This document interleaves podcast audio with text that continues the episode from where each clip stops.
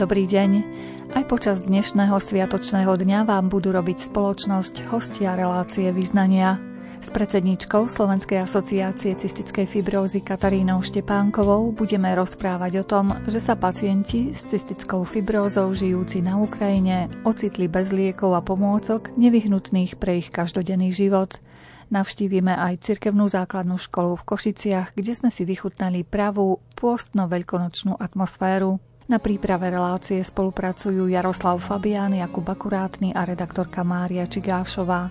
Vítajte pri jej počúvaní.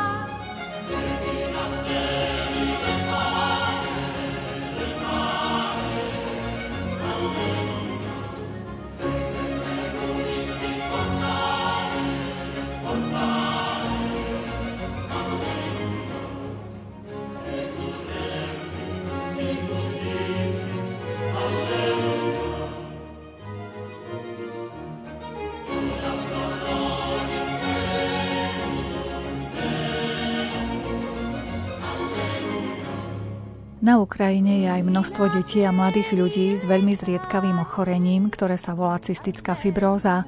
Pred vojnou sa veľmi úspešne rozvíjala spolupráca medzi Slovenskou asociáciou cystickej fibrózy a ukrajinskými organizáciami a zdravotníckymi zariadeniami, ktoré sa tejto komunite pacientov venujú. Len 2 týždne pred vojnou sa uskutočnila v Ivano-Frankivsku pracovná porada oboch strán. V týchto dňoch je situácia úplne iná.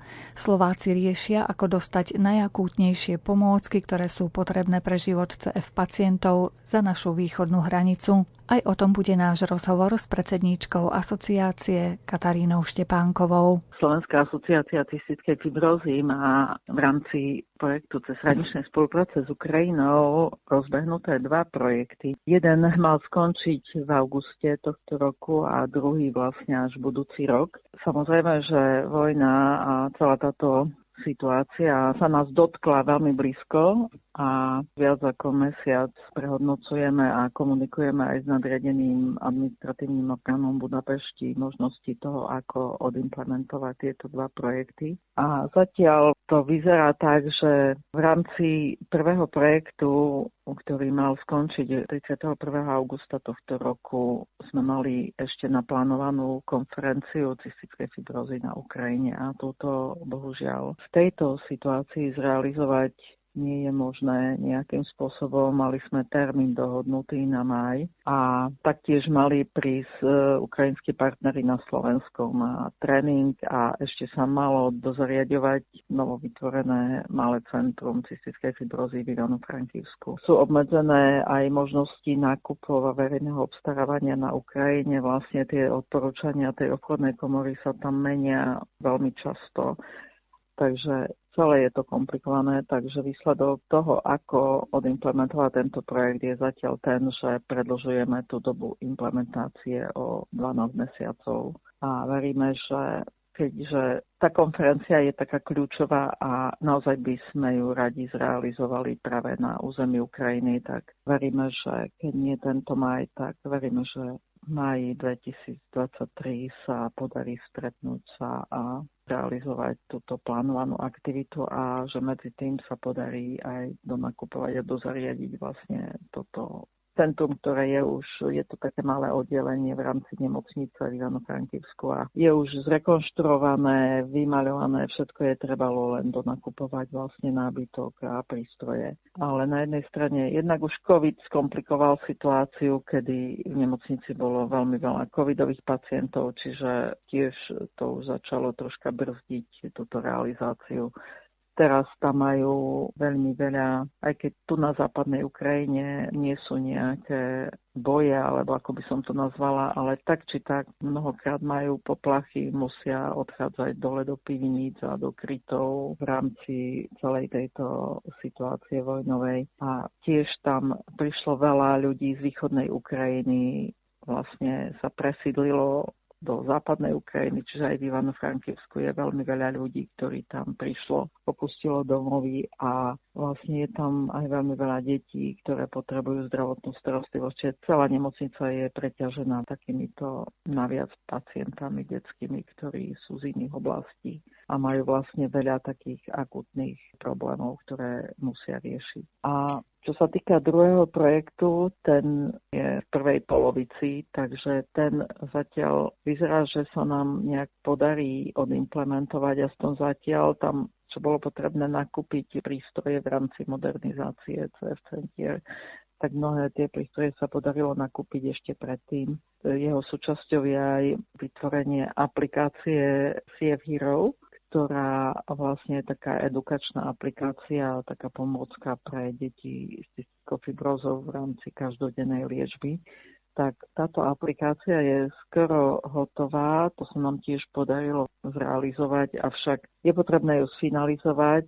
Vlastne ľudia, ktorí nám s tým pomáhali, ostali na Ukrajine a naozaj majú teraz úplne iné starosti, ako hrať sa s takouto ako keby nadštandardnou pomôckou. Ale zase máme tu rodiny, ktoré odišli z Ukrajiny a vedia nám s týmto pomôcť to dokončiť. Tiež sme tam mali naprogramovaný v rámci projektu film o živote s cystickou fibrózou, ktorý nám podarilo pustiť premiéru tohto filmu 5. apríla. Takže je na webovej stránke CF asociácie taký krátky film. Sú to príbehy troch mladých ľudí s cystickou fibrózou. Takže tento druhý projekt zatiaľ vyzerá, že sa darí realizovať podľa plánu, keďže sú tam také aktivity, ktoré je možné aj v tejto situácii realizovať a implementovať.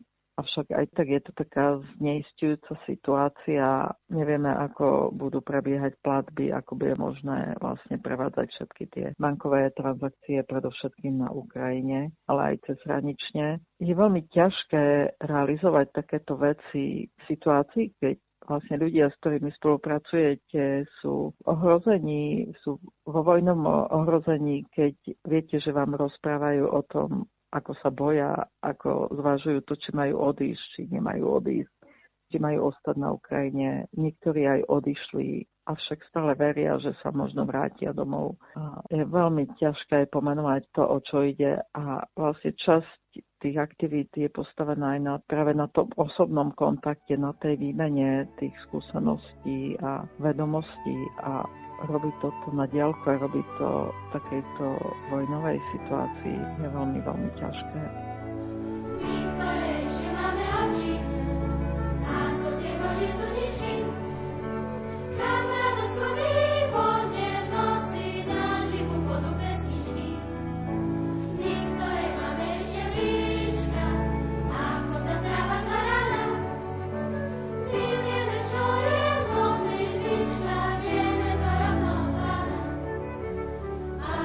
Prosím, dvakrát prosím, keď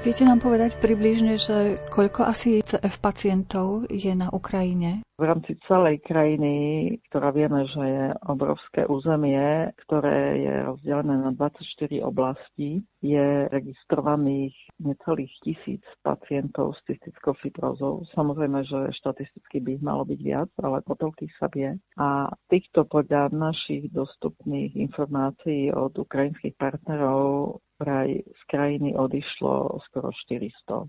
Čiže stále tam ostalo okolo 600 pacientov s veľmi ťažkou dedičnou, chronickou, zriedkavou diagnózou, ktorá vyžaduje dennodennú liečbu a starostlivosť. Časť z nich z východnej Ukrajiny sa presunula do západnej, časť z nich naozaj odišla z Ukrajiny, či už do Poľska, na Slovensko, do Nemecka, do proste krajín Európy, kde rôzne hľadajú možnosti, ako začať nový život, alebo ako zvládnuť a prekonať obdobie, pokiaľ sa situácia stabilizuje. A časť z nich stále ostala aj vo vojenských oblastiach a treba sú, čo nám hovoria naši partneri z Ukrajiny, tak mnohí z nich naozaj trávia celé dni v krytoch, v pivniciach a s malou dostupnosťou k liekom, alebo každý má nejaké zásoby liekov, keď má chronickú diagnózu, ale tento konflikt trvá príliš dlho na to, aby im tie zásoby proste stačili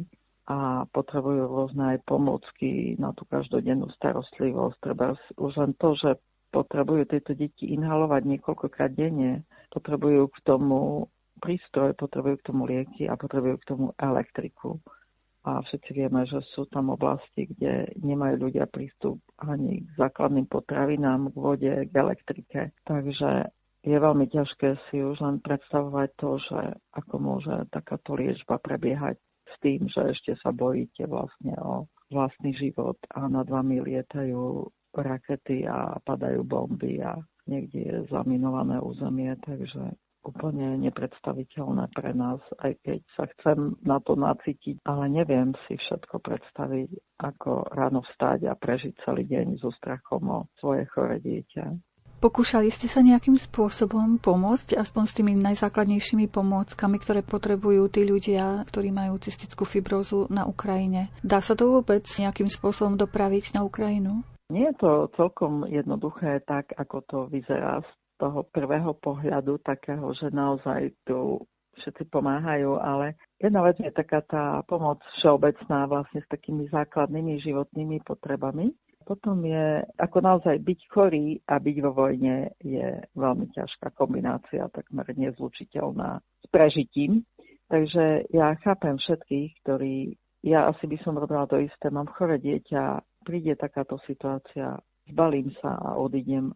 Toto urobilo časť tých rodín, že naozaj aj s tými, ktorými som sa stretla, že ako náhle začali lietať rakety a padať bomby, tak sa rozhodli do pol hodiny, zbalili rodinu, koľko im došlo do auta a odišli.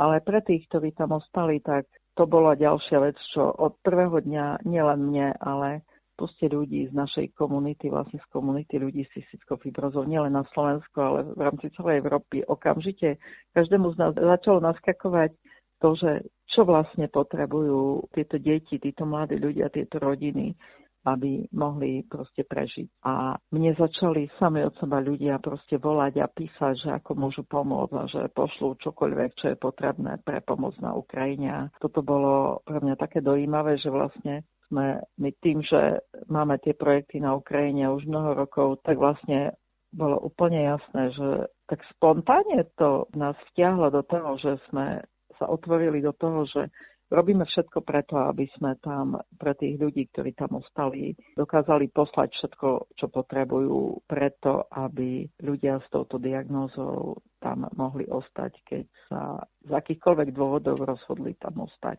A vlastne pre tých, ktorí prišli a ktorí sa nám ozvali, my sme dali samozrejme všade najavo, že ktokoľvek, kto s takou diagnózou sa rozhodne prísť na Slovensko, tak môže nás kontaktovať a že určite im pomôžeme v tom, aby mali zabezpečenú zdravotnú starostlivosť a následne na to nás to vtiahlo aj do toho, že im pomáhame aj s vybavaním dokumentov, s ubytovaním, so všetkým, čo potrebujú k tomu, aby mohli začať nový život. Už bez ohľadu na to, či tu ostanú pár mesiacov, alebo tu ostanú navždy, to vlastne nikto nevie z nich povedať.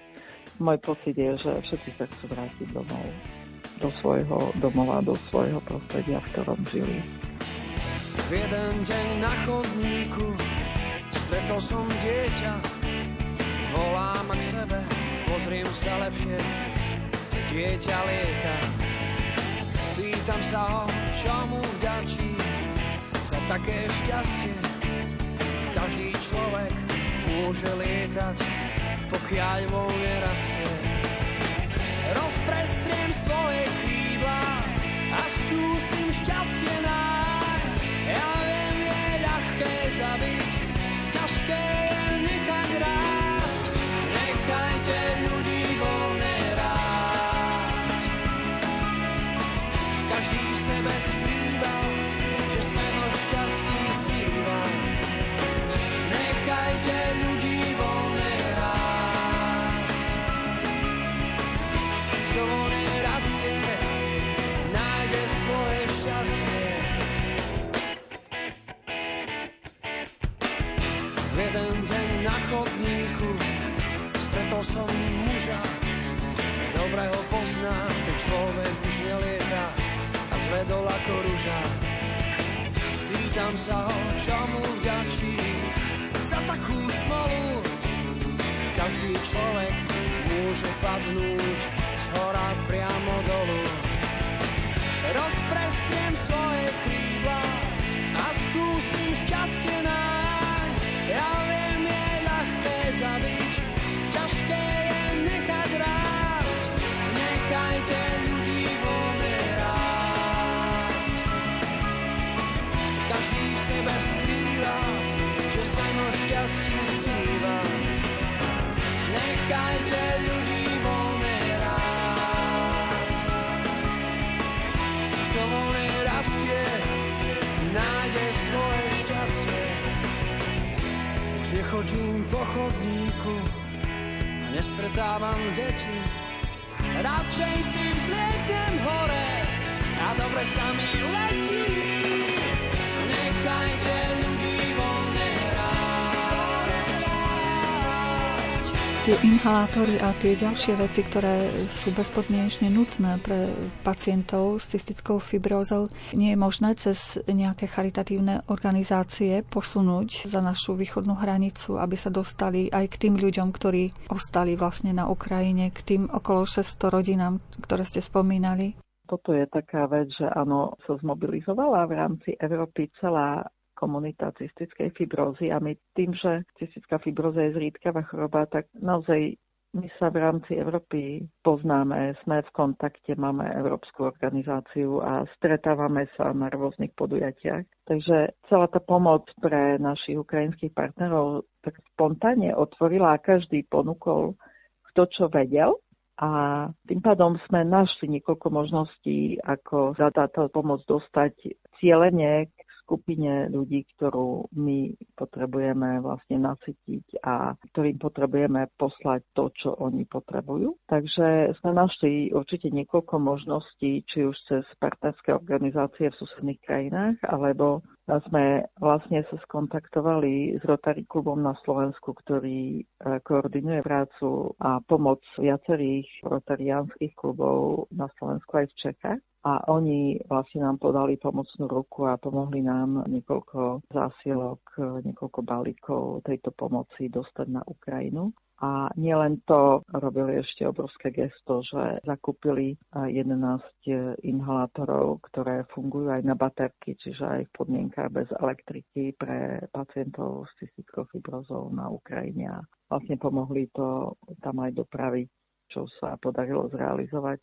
Zasielka sa dostala presne tam, kam sa mala, do rúk vlastne ľudí, ktorí pomáhajú pacientom a rodinám s cystickou fibrózou. Lebo presne tak aj na Ukrajine sa veľmi rýchle sformovali vlastne ľudia, ktorí sú aktívni, ktorí boli aktívni aj predtým, tak spontánne prešli do toho, že začali koordinovať túto pomoc na Ukrajine a Vlastne v Ľubove sa zhromaždilo aj mnoho lekárov z iných miest Ukrajiny, ktorí odtiaľ odišli práve kvôli tomu vojnovému konfliktu, a oni tam potom cez nich tá pomoc ide ďalej na Ukrajinu a oni hľadajú potom spôsoby, ako dopraviť tieto veci aj do tých najkritickejších oblastí a robia všetko preto, aby sa to dostalo priamo pacientom, ktorí to najviac potrebujú. Čiže je to taká koordinácia jednak lekárskej komunity, a jednak aj pacientov a pacientské organizácie na Ukrajine, ktorá koordinujú spoločne vlastne presun tejto pomoci priamo pacientom. Či už sú to inhalátory, alebo roztoky potrebné na inhaláciu, alebo výživové doplnky, výživové preparáty, keďže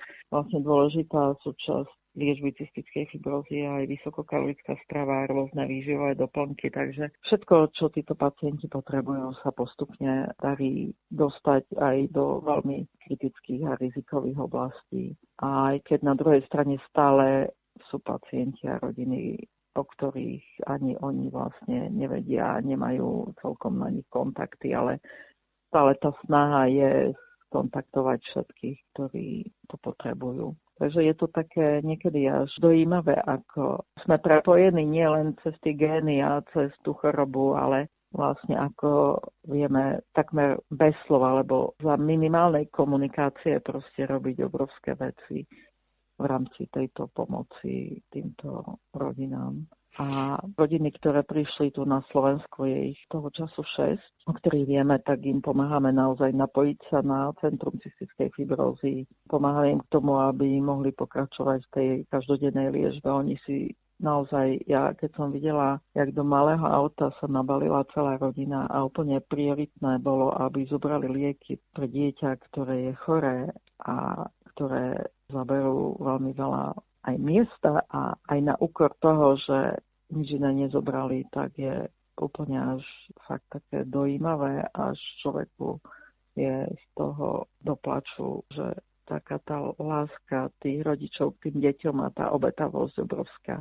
A jak pochopia, že oni aj povedia, že odišli sme práve kvôli tomuto nášmu dieťaťu, ktoré má túto chorobu, aby sme mu vedeli zabezpečiť všetko, čo potrebuje pre život. Mohli by trebárs naši poslucháči vám nejako ešte pomôcť, pokiaľ ide o tie rodiny, ktoré zostali v Košiciach? Potrebujete nejakú hmotnú alebo nejakú pomoc ubytovaní? Ak by nás počuli tie správne uši, že by vám podali pomocnú ruku? Viac menej podarilo sa nám vlastne nastaviť ich aj vďaka štátu, ktorý ponúkol vlastne túto neodkladnú starostlivosť pre ľudí, ktorí ju potrebujú, zdravotnú starostlivosť teda, ale naozaj oni, keď to majú dlhodobo ostať, tak potrebujú bývanie, kde môžu ostať nejaký čas, tak pre niektorých sa nám podarilo zohnať ubytovanie, kde môžu dlhodobo zostať, ale ešte stále potrebujeme pre jednu, možno dve rodiny bývanie, kde by mohli dlhodobo ostať. Čiže ponúka nejakého bývania, ktoré by oni boli schopní zafinancovať, či už sami alebo s pomocou aj slovenského štátu, ktorý ponúkol vlastne príspevok na ubytovanie pre ukrajinských ľudí. A čo ja viem, všetci chcú pracovať, všetci chcú byť nezávislí, takže oni príjmú aj akúkoľvek pomoc, ale sú veľmi pokorní a takí skromní a sú otvorení pracovať, aby mohli financovať svoj život tu na Slovensku. Takže aj pomoc s nájdením práce pre nich je tiež pre nás obrovská. Tým, že samozrejme, keď je potrebné niečo, vieme im aj financovať z účtu cystickej fibrózy, teda z účtu asociácie cystickej fibrózy. A práve na to, aby sme mali financie aj na také nevyhnutné výdavky, či už pre nich, alebo pre tých, ktorí sú na Ukrajine, alebo na náklady súvisiace s touto pomocou, tak sme zriedili verejnú zbierku a vlastne je možné posielať nám aj financie na účet. Alebo akákoľvek iná pomoc, sme otvorení, dá sa nám zavolať, kontaktovať nás, napísať nám na mail a vieme potom prehodnocovať, že čo áno, čo nie. Vieme, že nezachránime všetkých, ale naozaj sme zameraní na komunitu rodín s cystickou fibrózou, ktoré či už odišli alebo ostali na Ukrajine, tak hľadáme rôzne spôsoby, ako im vieme pomôcť, a niekedy sa už teraz objavujú aj také naozaj nejaké špecifické proste potreby, ktoré potrebujú, či či už jedna alebo druhá skupina. A práve naozaj ten Rotary klub v Košiciach nám veľmi, veľmi pomohol, tak sme im aj týmto spôsobom poďakovať za ich pomoc a podporu. A tá naša spolupráca je stále otvorená a neskončila, takže my stále budeme pokračovať v tej podpore týchto rodín. Aj práve cez to, že máme tie projekty stále otvorené a stále implementujeme, čiže naše projekty budú pokračovať a my budeme naďalej vlastne podporovať túto komunitu ľudí s cystickou fibrozou na Ukrajine aj po skončení tohto konfliktu. Takže tie financie a aj materiálna pomoc bude určite využitá, či teraz alebo neskôr. A ja si veľmi prajem opäť ísť na Ukrajinu a stretnúť sa s našimi priateľmi a s našimi spolupracovníkmi a verím, že sa to skoro aj podarí. My sme tam boli ešte asi 2 týždne pred vojnou. Sme stihli vlastne stretnúť, vlastne mali sme tú radu, kde sme riešili veľmi veľa takých závažných vecí a boli to také veľmi príjemné dni a nikto z nás neveril, že sa toto stane, čo sa stalo. Chcem ako anjeli do tváre pozerať a verte mi, že sa od radosti budem červenať, len si tak zazerať do tváre žiarivej.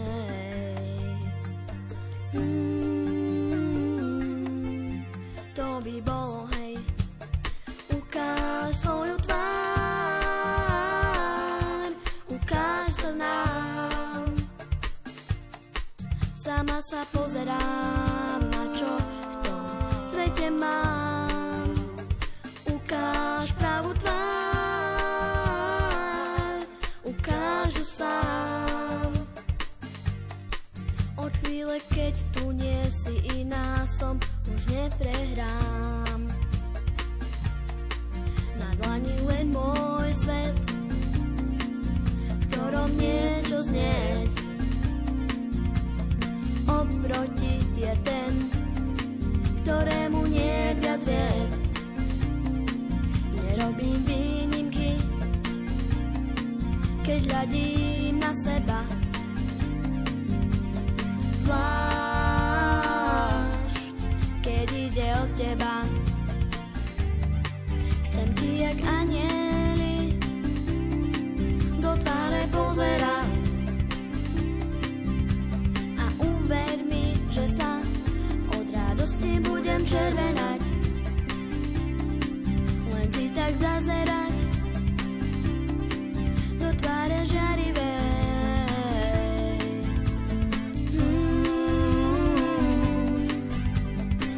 Hej, ukáž svoju tvár, ukáž sa nám. Sama sa pozerám, na čo v tom svete mám. Ukáž pravú tvár, ukáž ju sám. Od chvíle, keď tu nie si iná som, už neprehrám. Ukáž svoju tvár, ukáž sa nám. Sama sa pozerám, na čo v tom svete mám. Ukáž pravú tvár, ukáž ju sám. Od chvíle, keď tu stále si, život neprehrám. Cirkevná základná škola na Bernolákovej ulici v Košiciach počas celého pôstneho obdobia žila rôznymi aktivitami. Porozprávali sme sa so sedmačkami Laurou, Danielou, Sofiou a Zuzkou. Na škole náš pán Kaplan vymyslel aj s katechetmi našimi takú veľmi zaujímavú aktivitu. A každý utorok a štvrtok, vtedy keď ráno máme omšu, tak počas kázne on vyhlásil takú aktivitu, ktorú by sme mali robiť. A na náboženstve sme sa aj s našou pani Šekou o tom tak rozprávali a boli to také aktivity, aby sme sa zamerávali na svojich spolužiakov, aby sme ich tak viac poznali aj z tej inej stránky, tak duchovne a tak. A podľa mňa aj my doma Ten post sme tak ináč prežívali ako tie minulé roky. Už nás aj ten online to vyučovanie niečo naučilo a už je to fakt iné. Ako Laura povedala, tak bola pre nás pripravená aktivita, či už to bola výzva usmej sa na niekoho alebo pomôž niekomu, a naozaj, keď si to splnil, mal si podľa mňa naozaj veľmi dobrý pocit, že áno, dokázal som to. A taktiež sme potom mohli nalepiť nalepku na spomínaný veľký biely kríž v kaplnke. A čo sa týka, ako pôst prežívame my v rodine, tak tiež už aj tá korona nás naučila, že vieme sa vlastne pomodliť doma. Není stále potrebné vlastne iba v kostole, ale vieme sa pomodliť doma, vieme sa krížovú cestu tiež pomodliť doma, svetú omšu tiež pustiť, kedy potrebujeme, kedy chceme. Že zakomponujete aj tie online prostriedky? No áno, tak nemali sme inú možnosť ako takto online, ale tiež nás to naučilo, že môžeme si na internete nájsť krížovú cestu nejakú peknú, nemusíme stále iba tú istú dookola, ale vieme aj nejak zapojiť online svet. Tie postné výzvy, čo pre nás pripravili naši katecheti a pani kapláni, nás veľmi naučili nielen akože sami seba, ale poznávať aj iných, pomôcť ním. Napríklad výzva bola žmurkni, podaj ruku, zmierenie, pozri sa na niekoho, pomôž mu, keď je sám. A fakt sú to veľmi také výzvy na zamyslenie teda svojho duchovného vnútra a je to veľmi dobrý pocit, keď dačo splníš, ideš s čistým srdcom tam nalepiť tú nálepku a povieš si, že wow, no tak to je úžasné. A čo sa týka v kruhu našej rodiny, tak u nás to je tak, že každý týždeň si náš člen jednej rodiny stráví vlastne predsavzatie, ktoré plní počas celého týždňa a každý týždeň to je iné a iné. Tak teraz sa snažíme dodržať vlastne v kruhu svojej rodiny, dávame si výzvy a postné teda veci, ktoré by sme chceli dodržať a potom vlastne povedať, že zvládli sme to a v kruhu svojej rodiny jednoducho. Ste spomínali, že napríklad medzi výzvami bolo, že usmej sa na niekoho. Niekedy ste sa usmiali aj na toho, kto vám veľmi teda nie je na tej istej frekvencii ako vy. Tak určite sme sa snažili. Snažili sme sa, aby to bolo také, aby sme z toho aj my mali aj Boh, ktorý nás pozerá zhora, aby mal z toho aj taký, že áno, že budem tu ľudí, ktorí sú dobrí a áno, snažili sme sa aj usmiať na takého, ktorý nám nebol veľmi blízky ani tak. Celá tá naša pôstna výzva v škole sa volá Dotkni sa Ježiša a má to skôr taký ten princíp, že by sme viac sa dotýkali ľudí, ktorých až tak nemáme radi, ktorí sú viac postavení proti nám, aby sme hlavne s nimi tak rozvíjali naše vzťahy, že nie len ako s najbližšími priateľmi, ale aj s tými, ktorých až tak možno nemáme radi. Svoje srdce ti dám a kríž tvoj s tebou chcem niesť, ty jediný. Si kráľ. Svoje srdce ti dám a kríž tvoj s tebou chcem niesť, ty jediný si pán. Svoje srdce ti dám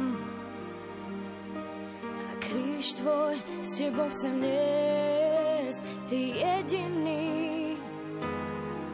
si kráľ.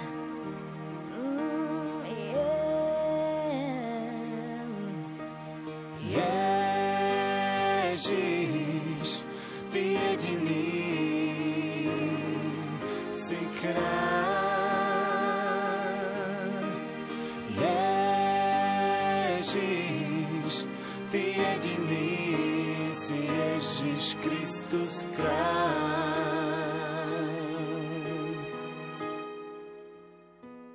Svoje srdce ti dám a kríž tvoj s tebou chcem niesť, ty jediný si kráľ. Svoje srdce ti dám a kríž tvoj s tebou chcem niesť, ty jediný si kráľ.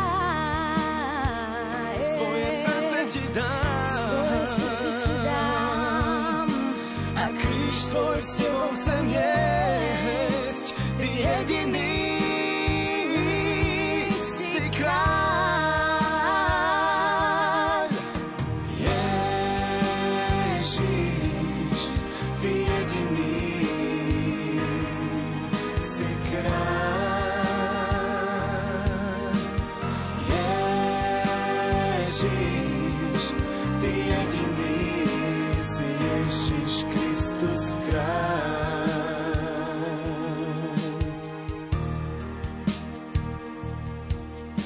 doma ako prežívate toto pred veľkonočné obdobie?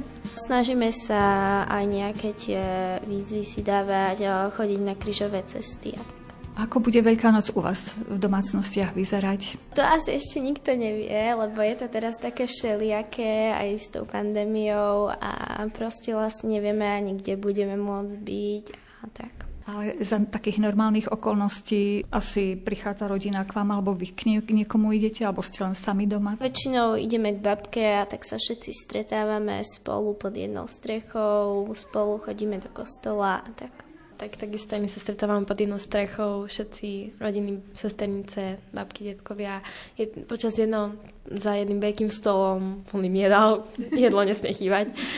A takisto ani šibačka, ale je to taký pekný pocit krúhu svojej rodiny za jedným veľkým stolom, kde si proste pomodlíme sa, najeme sa a tak spolu budeme vlastne tráviť čas a ten čas je veľmi vzácny s našimi blízkymi. Tak u nás to funguje tak podobne. Tiež najprv samozrejme veľkonočné upratovanie a potom príde, tak stretávame sa tiež s rodinou. Každý rok to máme inak, raz s jednou stranou rodiny, raz s druhou, alebo prídu ku nám. Teraz v covide sme sa stretli virtuálne online, ale čo sa týka s tou rodinou vlastne stále chodíme spolu na omše, tak ako dievčatá hovorili. A ja osobne si to veľmi užívam, keď už ešte viacej po tom covide, keď sme sa videli iba online. A teraz naozaj je to také zvláštne byť naozaj s nimi, bez rúšok a je to podľa mňa veľmi super. Tak za mňa dievčatá už povedali všetko, aj u nás sa to takto deje a tie všetky veci. Ja sa veľmi teším každý rok na Veľkú noc. To je také veľmi zaujímavé a ja mám tieto sviatky veľmi rada a rada aj chodím do kostola a spievame tam v zbore, je to veľmi krásne a ja sa stále teším na Veľkú noc. A v ktorom zbore spievaš? U Salazianov a takom zbore spoločnom, tak je to také zaujímavé, tak všetci spievať a úžasné. Mám zimové riavky, keď spievam. Z toho, čo ste povedali, vyplýva, že vlastne už len to bude také obšťastňujúce človeka, že budeme spolu, nie online, naozaj reálne, možno aj bez rúšok, čo možno sme si pred 2 rokmi ani neuvedomovali, že toto môže byť taká vzácnosť pre nás všetkých. Aha. Presne tak, ako hovoríte, úplne súhlasím. No určite áno, lebo tak nás naučilo, že naozaj nie len tak niekoho vidieť každý deň a bez rúšok a bez nejakých trápení a o to viac si to ceníme a myslím si, že v tomto nás tá korona naozaj naučila trošku vďačnosti.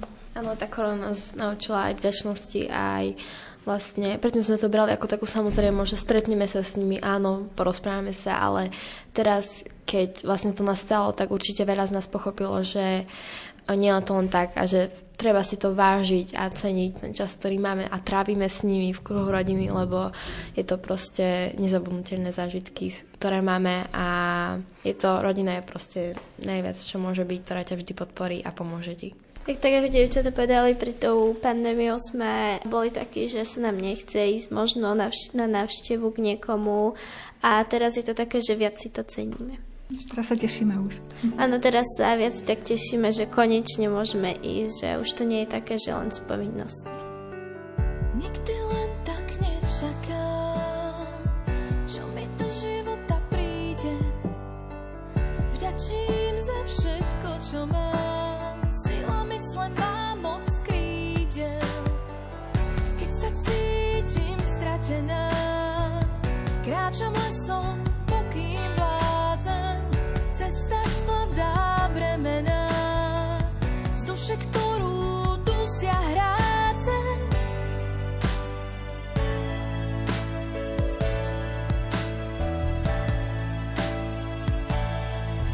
Dám všetkým dňom šancu a vyzvem svet k tancu, veď každý sám dáva život svojim predstavám. Dám všetkým dňom šancu a vyzvem svet k tancu, veď každý sám dáva život svojim predstavám. Niekedy sa pristaví. Yes,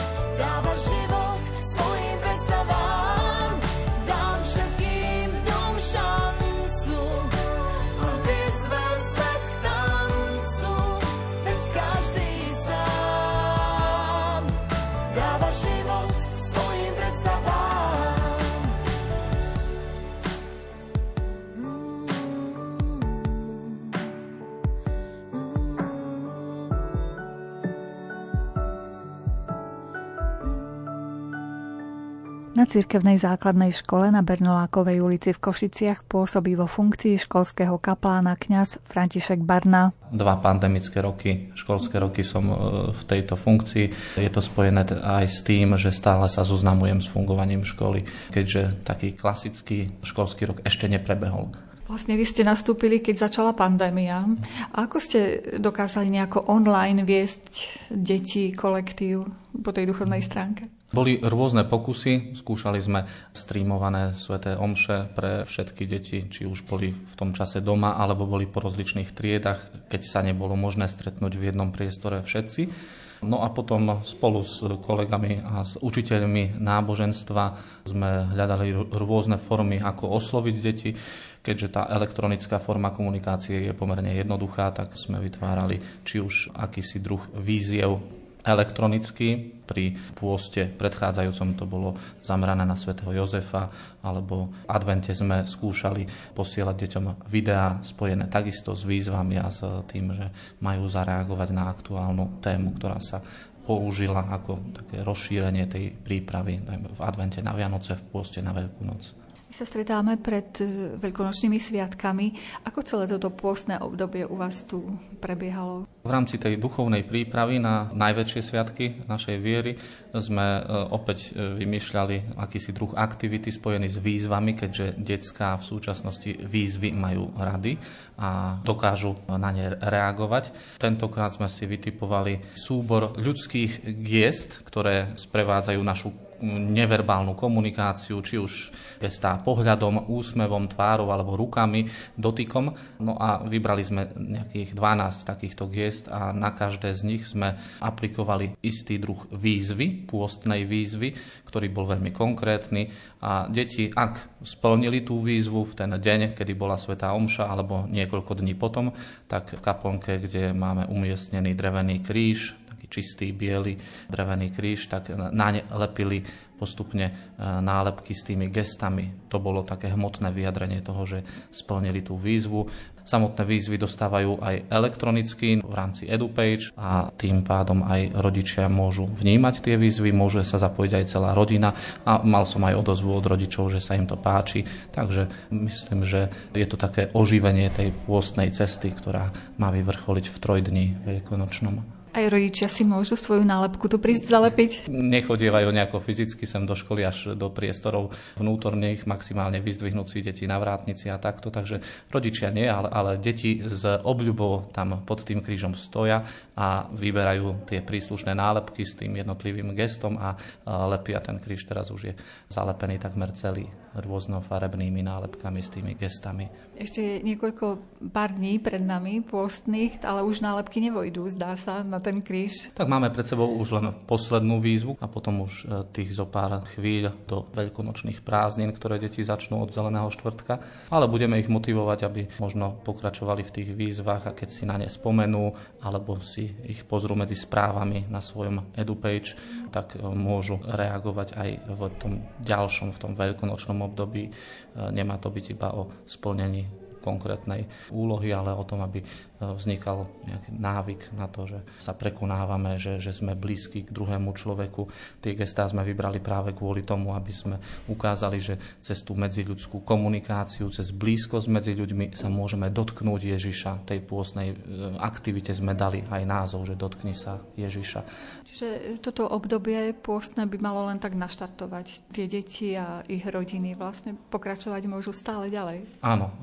Tak ako všetko, čo môže nejako oživiť, inšpirovať náš duchovný život, aj ten ľudský, ten prirodzený, ale nechceme ostať iba pri tom. To ďalej nech doznieva. Pokiaľ ide o pravidelné duchovné aktivity, na škole máte tu nejaké pravidelné sväté omše alebo aj krížové cesty práve v tomto období? Áno, tak podľa liturgického obdobia, tak aj v tomto pôste, tak v stredy mávame, nie v piatke, ale v stredy sme dali takýto deň, že sú krížové cesty v čase, ktorý je v iné dni vyhradený na svätú omšu. Sväté omše cez celý školský rok sú 7:20 ráno v útorky a vo štvrtky. V jeden z týchto dní má službu pri svätej omši nejaká trieda z prvého stupňa a v ten druhý trieda z druhého stupňa a takto si to striedajú v priebehu celého školského roka. Zapájajú sa veľmi živo rady, mnohí to berú ako takú hrdosť, že my môžeme poslúžiť pri svätej omši, môžeme čítať. Prinášajú obetné dary, to je taký charitatívny rozmer, ktorý tu v tejto škole je prítomný veľmi dlhé roky. Teraz sme ho aktualizovali, že to, čo sa zbierávali sa suché potraviny, deti nosili a potom sme ich distribuovali či už organizáciám alebo priamo rodinám v núdzi. Teraz, keďže je tá utečenecká kríza spôsobená vojnou na Ukrajine, tak sme to tak aktualizovali, že isté dni sa robili zbierky takých potravín, ktoré boli určené na okamžitú konzumáciu a zaniesli sme to tam, kde to potrebovali, tie centrá, ktoré pomáhali tým utečencom a tešili sa z toho, že môžu mať niečo také, čo už nie je len trvanlivou potravinou, ale môžu skonzumovať veci hneď. No a medzi iné aktivity, také pravidelné, žiaci majú duchovné obnovy, na to postupne nejako nabiehame, pretože niektoré z nich boli spojené s výjazdom mimo školu alebo aj mimo mesto, keďže ešte situácia je, aká je, takže v tomto sa snažíme postupne nabehnúť na ten zaužívaný cyklus aktivít, alebo sa snažíme niektoré veci aj riešiť na novo, prispôsobovať to vzniknutým okolnostiam. Ste spomenuli tú pomoc pre ľudí, ktorí museli ujsť z Ukrajiny. Zapája sa aj pedagogický zbor alebo aj žiaci aj do iných druhov pomoci napríklad? Majú možnosť a viem od viacerých učiteľov, ktorí sa zapojili do toho, že sa začlenili do služby na jednotlivých miestach, kde boli ubytovaní utečenci. Keď bol ten nápor taký silný, tak niektorí sa striedali v tých službách, či už kvázi takej osoby kontaktnej, alebo toho, že reálne boli na tom mieste a pomáhali pri tom, čo bolo potrebné, či už sprostredkovať stravu, alebo informácie, alebo čokoľvek, čo potrebovali. Ale učitelia sú otvorení týmto možnostiam pomoci a túto svoju blízkosť ľuďom v núdzi prejavujú. Viem, že máte dokonca už aj žiakov z Ukrajiny. Zapájate ich teda do toho života školy, možno aj do toho duchovného života školy. Snažíme sa, zatiaľ sa začleňujú, nie sú tu tak dlho, ale z toho, čo počúvam, aj od učiteľov a žiakov sú veľmi veľkým oživením kolektívu alebo spoločenstva školy. Môžeme vnímať aj také kultúrne rozdiely alebo rozdiely v tom spôsobe prístupu k životu a k bežným veciam, na ktoré sme my zvyknutí. Zrazu je tu niekto, kto vyrastal v úplne inom prostredí, možno jednoduchšom, a aj toto nás môže obohatiť veľmi. Viem, že vy ste nadšenec Rufusa, básnika Rufusa. To svoje nadšenie predávate aj svojim žiakom? Áno, cez poéziu a cez slovo, ktoré má byť úderné a trefné a cez prepájanie náboženstva s umením a literatúrou. Rád to robím, ale v rámci toho, aby to bolo únosné aj pre deti, aby to nebolo prínosné len pre mňa. Na to som si spomenula, keď sme rozprávali o vašich pravidelných svätých omšiach, o modlitbách, že modlitbičky sú aj Rufusové. Áno, v rámci tej situácii, ktorá stále je vo svete a tu nedaleko nás, tak sa aj modlievame pravidelne za pokoj na Ukrajine cez školský rozhlas vždy na niektorej inej vyučovacej hodine. Najprv sme sa modlievali ruženec, teraz sa modlievame ruženec Božieho milosrdenstva a do tejto modlitby zapájame aj nejakú takú aktuálnu modlitbu za pokoj. Tak častejšie sme použili práve aj Rufusovú modlitbu za pokoj, za mier, ktorá je veľmi trefná, úderná. Rozprávala som sa so žiakmi, oni sa veľmi tešili do školy, čo naopak bolo predtým roky, že sa tešili na prázdniny. Teraz predsa len odídu na tie sviatočné prázdniny. Čo bude robiť pán kaplan v škole bez detí? Nebudem v škole. Škola bude počas prázdnin zavretá určite a ja som súčasťou farského spoločenstva tu v Košiciach na terase, takže budem prežívať sviatky tak ako iní kňazi vo farnostiach, teda tu so spoločenstvom našej farnosti. Všade si kráľom srdc, nádejou večnou. Dnes boli našimi hostiami predsedníčka Slovenskej asociácie cystickej fibrózy Katarína Štepánková a žiaci základnej školy na Bernolákovej ulici v Košiciach. Relácia zaznie ešte raz v repríze v sobotu o 14:00. Dnešné vyznania pripravili zvukový majster Jaroslav Fabián, hudobný redaktor Jakub Akurátny a redaktorka Mária Čigášová. Ďakujeme vám za pozornosť a želáme vám príjemný sviatočný deň.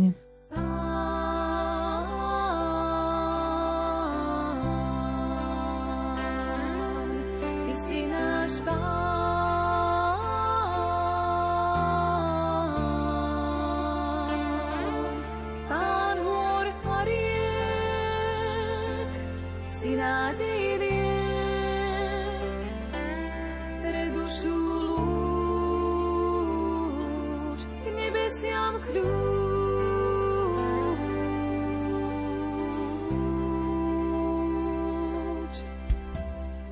Ja ťa v srdci mám, že si tu cítim, aj za mňa staviaš chrám, tvojich rúk sa chytím. Podrež ma nad priepasťou, keď mi nevíde krok, drž stráž nad mojou vlastou, denne mesiac a rok.